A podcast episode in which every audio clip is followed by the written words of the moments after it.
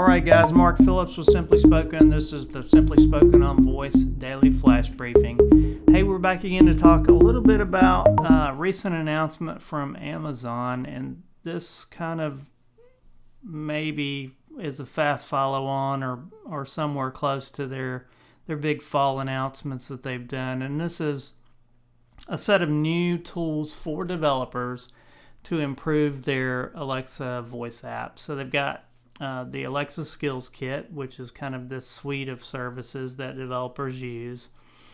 And they have uh, several tools that are working hand in hand with that um, kit. And so there's the one is a natural language understanding evaluation tool. And then there's a tool which helps with utterance conflict detection. So this is going to make the the voice uh, model accuracy a little bit better and give the user a better experience. And then the, the thing that follows that is this Get Metrics API, and that is an API that allows you to get some uh, additional metrics about the uh, customer experience, unique customers, that kind of thing, um, monitors, alarms, dashboards, customer engagement.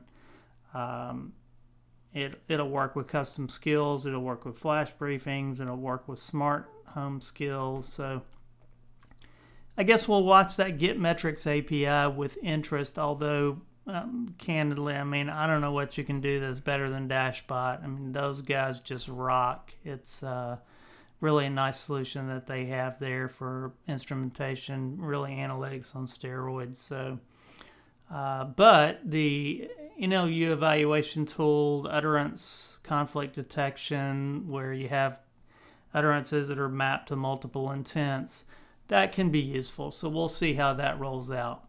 All right, guys, this is the Simply Spoken on Voice Daily Flash Briefing back again tomorrow. Thanks.